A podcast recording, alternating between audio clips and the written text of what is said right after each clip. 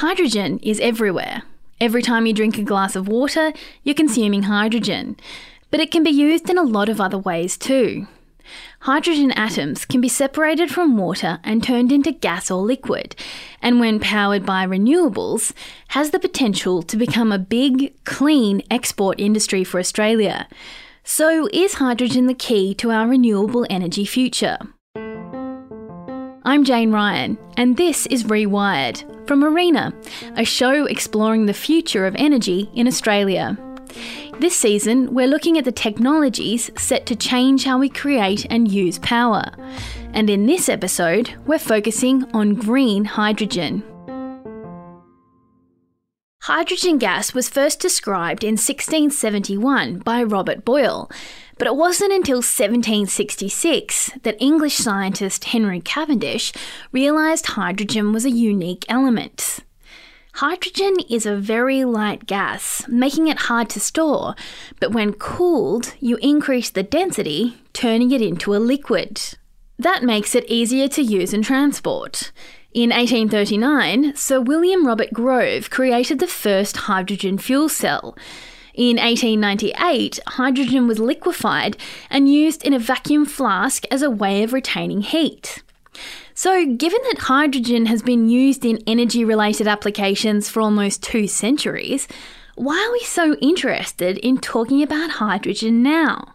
This is not the first time that people have talked about using hydrogen, clean hydrogen, as part of our energy supply.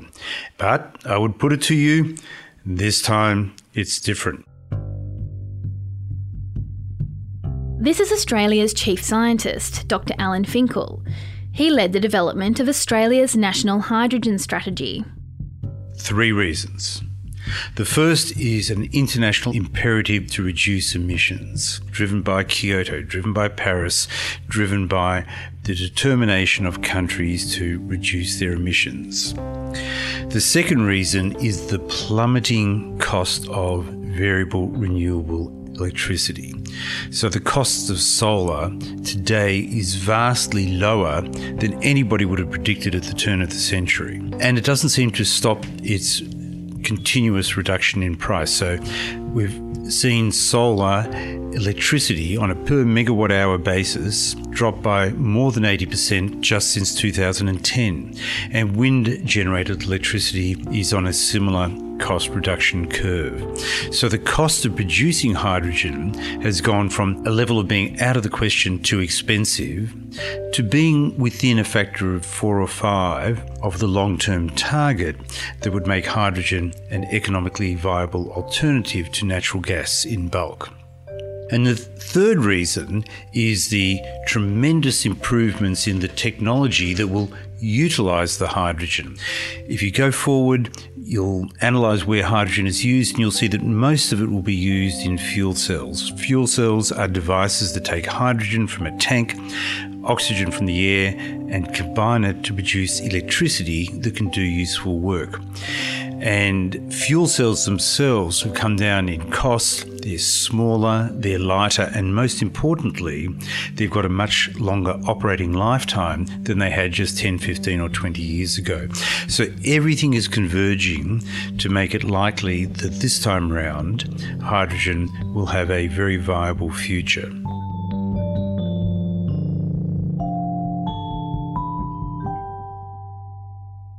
Before we get too deep into the episode, let's clear something up. When people talk about hydrogen, the mind often wanders to the infamous airship, the Hindenburg, which was filled with hydrogen gas, and we all know how that ended. So, is hydrogen actually safe? Hydrogen has been used for industrial purposes since 1910, when Fritz Haber was the first scientist to combine nitrogen from the air with hydrogen that he had made to produce ammonia. And ammonia has lots and lots of industrial uses and very much uh, makes the fertilizer that underpinned the agricultural revolution. If you look around the world, the energy value of the hydrogen that is used industrially to make ammonia for petrochemical refining and for plastics manufacture, even explosive manufacture, the hydrogen that is used routinely every year has energy content about two and a half times greater than the energy content of Australia's LNG exports. So it's very substantial. And I'm pleased to note that the safety record of that industry is very, very good. It's not perfect, but it's very good. Certainly on a par with the safety record of the petroleum industry or the natural gas industry and electricity. The reality is that the very nature of a fuel, of any kind of fuel, is that it's going to combust with oxygen to produce heat energy. And, you know, intrinsically, there are safety issues associated with that. But over the years, and we get better every year, we've learned to manage the petrol that we use. We've learned to manage the natural gas that we use. We've learned to manage the electricity that we use. And we already do, and we will increasingly well manage the hydrogen that we will use. Hydrogen has a number of potential uses that make it viable for storing energy, which could create entirely new industries for Australia. So, first, let's look at how hydrogen could be used domestically.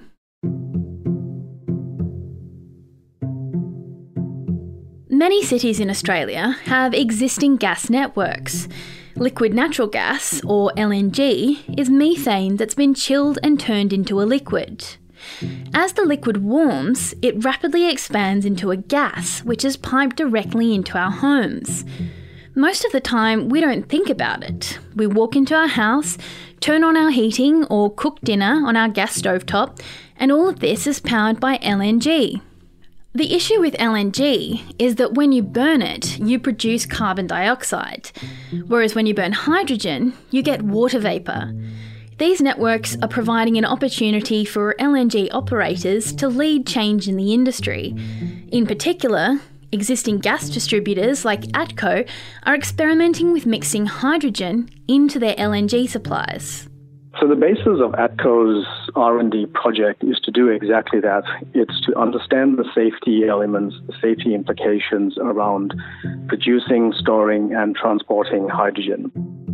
This is Sam Lee Mohan. Sam heads up innovation at ATCO in Perth. So as part of our trial, we will we will aim to understand how hydrogen interacts with our natural gas in our networks and what are those leakage rates and how best we can monitor leakage and understand um, just how to, to to manage the safety elements of, of hydrogen. Now you have to also bear in mind that in order for hydrogen to become explosive, you have to have the perfect mix of air, hydrogen, and an ignition source. Hydrogen is so dense that as soon as it escapes from a pipeline or from its uh, storage, from its storage vessel, within milliseconds it actually escapes to the atmosphere. So, in order for it to achieve the perfect mix of air, gas, and and an ignition source, is actually quite limited. It's actually no more risky than natural gas today. ATCO, with support from ARENA, is developing a hydrogen microgrid on site at their Jandakot headquarters in Perth. Leveraging renewable solar energy, their plant is trialling using electrolysis to extract hydrogen gas from water. That hydrogen is then captured and mixed into the existing gas supply. ATCO have even built a mock house with gas appliances like stoves, hot water systems, and barbecues to see how hydrogen can be blended in with natural gas to power these everyday household appliances. As it stands today, the amount of energy that the gas distribution provides to domestic homeowners here in Western Australia is almost two times the amount provided by the electricity network.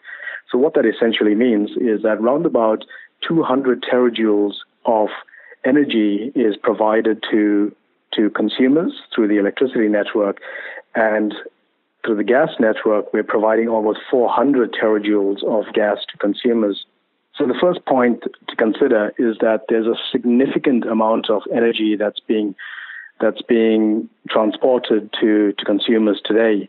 And any sort of all electrification or a move away from the distribution network is almost a nonsensical sort of investment to to put it bluntly, switching off the gas network and transitioning everyone onto an all electric uh, type distribution system. The second point is when you think about the gas network, the gas network is actually sunk investment. It's here, it exists today. You can think of it as a big battery. And in terms of storing hydrogen in the gas network, which will cost around about 10 cents a kilowatt compared to today's battery prices of around about $1,000 a kilowatt, it's almost a thousand times cheaper to actually store hydrogen in distribution networks. So there's a significant benefit to actually using the infrastructure that's already paid for, that's already in the ground, and it's hydrogen ready. ATCO wants to research and understand how our infrastructure can cope with hydrogen as a as a future fuel and the important role it's going to play in the future energy mix. By trialing and testing hydrogen, we can demonstrate that hydrogen can be safely produced, it can be safely stored and it can be safely distributed through using our existing infrastructure. Sam says existing appliances in your home can actually handle a small amount of hydrogen, around 13%, which means that 10% of the network could be safely converted to hydrogen using current technology. Over time, as appliances are upgraded, the hope would be that the entire network could be powered by 100% clean, green hydrogen. The other big use for hydrogen would be in transport. It's probably not going to be a strong player in passenger cars, although I think there is good reason why it should be uh, considered for passenger cars. One is you get very long range, so the current models on offer have about 800 kilometre range from a tank full, and it can fill the tank in about five minutes. So that quick refueling long range is useful. It's also f- useful for people who want to have a zero emissions vehicle but do not have their own off street parking and therefore access to charging an electric vehicle at home. Where hydrogen for transport will excel is what I was mentioning before, and that's for the long distance heavy duty transport. So, yes, there are ample opportunities for using hydrogen at home uh, in Australia. As chair of the Hydrogen Working Group, Dr. Finkel put together Australia's National Hydrogen Strategy, which was adopted by the Council of Australian Governments. The strategy is about putting Australia in the best position to take advantage of the opportunities in the burgeoning hydrogen industry and has the ambition of turning Australia into an exporter of green hydrogen. That is, capturing the energy we create through renewables, storing it as hydrogen, and selling it to other countries that are looking to buy clean energy. It provides a framework to effectively remove the barriers that would make it difficult for companies and states to invest in hydrogen, and it looks at the regulatory system, the standards, the legal issues to make sure that we optimize them to facilitate the growth of the industry.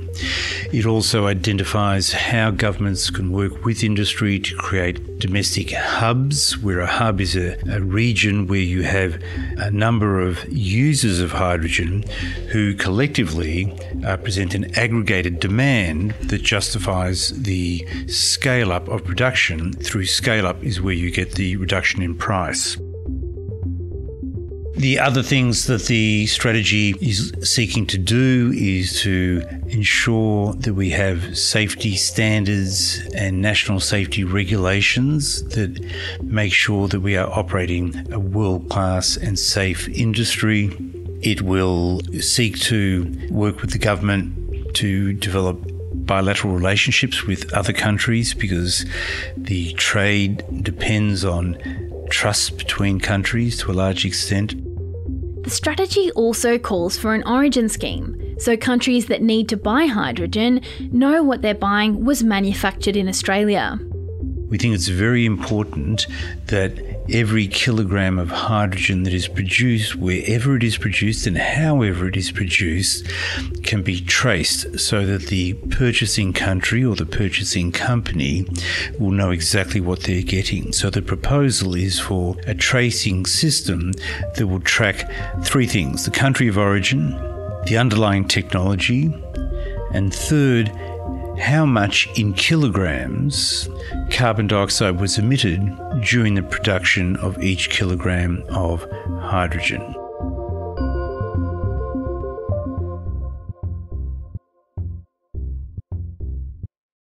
There's a really important new concept to think about around the question of how do we become a 100% renewable electricity nation. And that is to say, actually, the number's bigger than 100%. When we think about the whole world becoming decarbonised, which is what we all need for climate safety everywhere, then every other nation will need decarbonised electricity and energy sources as well. This is the CEO of ClimateWorks, Anna Skarbek. And Australia is currently an energy exporter in LNG and in coal, and other countries buy their energy from us. Those countries will still need energy, even in a world when we've eliminated fossil fuels. And Australia has tremendous potential to supply that energy through the opportunity that renewable hydrogen presents as a replacement for LNG. And that would mean that we would still be an energy exporter and that we would be manufacturing electricity via renewable electricity and the ability to create hydrogen from it and being able to transport that hydrogen. To do that, we would have vastly larger production of renewable electricity than we need to meet our own needs. So rather than a 100% renewable electricity grid, it could be a 200% or more grid, renewables grid. Now, not all of the renewable electricity that you use for making hydrogen uh, would need to be grid connected, and some work is underway now to look at that balance. But the opportunity to connect some of it is there. And so that gives us a whole new way of thinking about how do you manage the, the storage or the backup for the grid for that last part, whether it's 10%, 20, 30. Because the last part isn't the last part anymore if, in fact, we've built renewable electricity to supply nations to whom we export as well. So we would then have surplus renewable electricity all the time. And so the need for measuring the last battery storage that you need to the last unit and predicting what's the combination of weather that would require that sort of backup, that need diminishes when in fact we have vastly more large scale renewable electricity supply because we're trying to meet export contracts to make hydrogen. So if those export contracts are written in such a way that we have the flexibility to use some of the power domestically when we need it, then we have a new form of backup. One of the countries that could become a major purchaser of hydrogen is Germany. The country is moving to divest its energy market from all fossil fuel sources, with nuclear to be phased out by 2022 and coal by 2038. The aim is for the country to run on completely renewable sources by 2050. But given the landscape of Germany, it's inevitable they'll need to buy clean energy from other countries. We are discussing very intensely in Germany right now how much synthetic green hydrogen we will need in the course of energy transition. This is the managing director of the German Energy Agency, Kristina Haverkamp. It is a discussion that is a little bit controversial. We will not, that is quite clear, be able to produce sufficient green hydrogen in Germany. So we will need to import that hydrogen. And how to organize the uptake and uh, how to make imports affordable is discussed very much. I personally believe, and the Energy Agency believes, that we'll, we will be needing about 900 terawatt hours in 2050, which is um, about three times our present electricity consumption. Because we can turn hydrogen into methane. We can turn hydrogen into liquid energy carriers for cars. So it can be used in all our existing appliances. It can be used for heating houses. It can be used for driving cars. It can be used for flying airplanes. And all of this will not require substantive changes in our infrastructure The alternative would be direct electrification, but that requires huge investments into the infrastructure. We need to refurbish all existing buildings, which is very costly. We will need to give up on our gas infrastructure, which needs to be built back. That costs money. You cannot just leave gas grid in the ground and let it rot. You need to invest to take it out. And uh, of course, you need new cars, etc. This is why we believe that a strong focus on green hydrogen and products based on green hydrogen will be uh, the cheapest way to really transit into a carbon free future in Germany. Other countries that could become consumers of hydrogen exports include the UK, the Netherlands, Japan, Korea, and of course, China. There's no doubt that the opportunity for hydrogen export is very, very significant. Whether people like it or not, I would anticipate that the exports of natural gas and coal will probably grow in coming years. Hydrogen exports will grow in parallel with that and provide the country with added revenue and added jobs. And then in the very, very long term, if worldwide demand, as we expect, for fossil fuels goes down, uh, we will be in the box seat to be a significant exporter of hydrogen worldwide. So we'd love to see hydrogen be a core part of Australia's economy, both domestic and export opportunities. This is the CEO of ARENA, Darren Miller.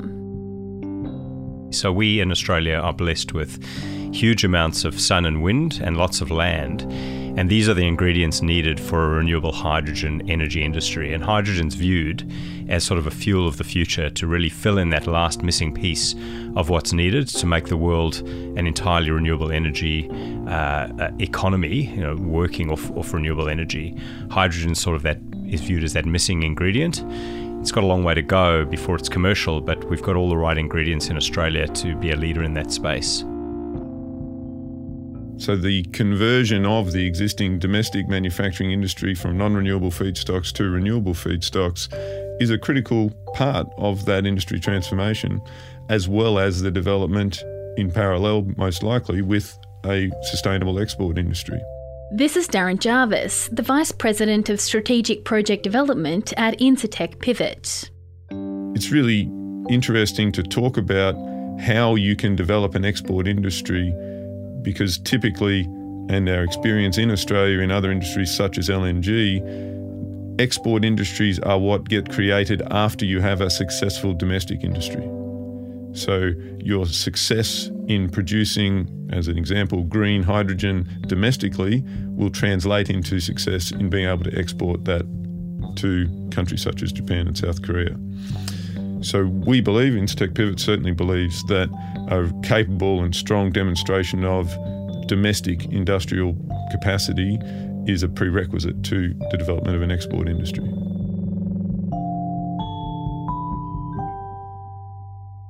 Incitec Pivot is a global producer of ammonia, which is used to make fertiliser and explosives. Ammonia, or NH3, is created through the fusing of both nitrogen and hydrogen atoms. This means having a ready source of hydrogen is critical to the company's production pipeline. ARENA has supported Dyno Nobel, Incitec Pivot's explosive business, with almost a million dollars in funding. Dyno Nobel is undertaking a feasibility study on switching their Moranbah ammonia facility in North Queensland, which uses hydrogen made from natural gas, to green hydrogen made using solar power. The Moranbah Green Ammonia project is about building an industrial scale renewable hydrogen facility as a feedstock for domestic ammonia production. Through our feasibility study, jointly funded by ARENA, we hope to demonstrate that zero carbon hydrogen can be produced at a cost that's practical for use as an industrial feedstock. Our proposed technology is using solar photovoltaic uh, to supply electricity behind the meter to a dedicated water electrolysis plant. The hydrogen produced will be stored as a compressed gas and supplied continuously to an ammonia plant at our existing facility in Moranbah. So the connection between this project and the development of the industry in Australia is really important. The state and federal governments have laid out a really ambitious plan to be a global exporter of renewable hydrogen. And to achieve that, you need massive scale gigawatts, tens of gigawatts of capacity of electrolysis. And you can't get from where we are to an export scale in one step. There's a requirement, there's a need for industry scale projects such as ours to demonstrate to investors, constructors, owners, the cost of operation, the cost of construction, the technicalities in making, getting the projects up and permitting and approval processes, etc. All that's necessary to be done at an industrial scale before you can move to an export concept. Although the project is still in the feasibility stage, Incitec Pivot say moving their ammonia production across to green hydrogen is essential for the future of their business, especially as they look to reduce emissions. The development of renewable hydrogen as an alternative economic supply of feedstock for ammonia manufacturing is absolutely the future of chemical manufacturing globally, not just in Australia. IPL are committed to reducing our emission intensity from the manufacturing of our products, and renewable hydrogen is one of the very few ways to achieve that outcome. So it's absolutely part of our long term strategy to improve and ensure the feasibility of this type of project. So, green hydrogen has great potential for our renewable energy future. But what are the obstacles we have to overcome in order to make it viable? Here's Darren Miller from ARENA. Two key barriers right now. One is the cost of producing hydrogen. It's not done at scale, so we don't really even have good data on what it costs to produce renewable hydrogen. We think it's in the order of ultimately six to eight dollars per kilogram of hydrogen. To be competitive, we need to get it to about two dollars. So we need to cut the costs by two thirds, and we think that'll happen over a period of five to ten years, depending on how fast things go. And, and, how fast global um, economies would like to transition and start importing hydrogen. The second thing is the ability to store and transport it. It's a very difficult uh, product to store and to transport because it's so light. So you've got to compress it down to get density. Compressing it down takes energy. There's no big ships and and uh, and containers that that transport hydrogen long distances, and so that's a key thing that needs to happen. And we need innovation and sort of cost and, and scale economies to occur. So really, cost of production, cost of storage and handling are the two things that need to improve in order for hydrogen to become a reality. Given hydrogen's capabilities for both industrial and domestic applications, and the ability to store renewable energy as hydrogen, will hydrogen really replace some of our existing energy infrastructure? So, hydrogen could get to that stage of sort of trumping other technologies because, with very cheap and abundant renewable energy, and if you get the costs down of the electrolyzers, which is the equipment to produce that, that hydrogen, then it becomes sort of a game changer in its own right, leveraging off these other technologies that have come before it. It doesn't just go down one particular vertical stream or for one end use. It's got flexibility and it's got flexibility right across the domestic economy and and as a globally traded commodity. So it's got that opportunity to really be a game changer for Australia and the, and the globe. In the next episode of Rewired, we look at a crucial component of our renewable future energy storage. When the sun isn't shining or the wind isn't blowing, how do we ensure we have enough energy reserves? Batteries are unlike anything else that's on the system at the moment. They're multifunctional, they can respond in milliseconds. Rewired is brought to you by ARENA, the Australian Renewable Energy Agency, we work to support Australia's energy transition. Since 2012, we've provided $1.4 billion in grant funding to more than 500 projects. And you can find out more about our hydrogen projects at our website, arena.gov.au.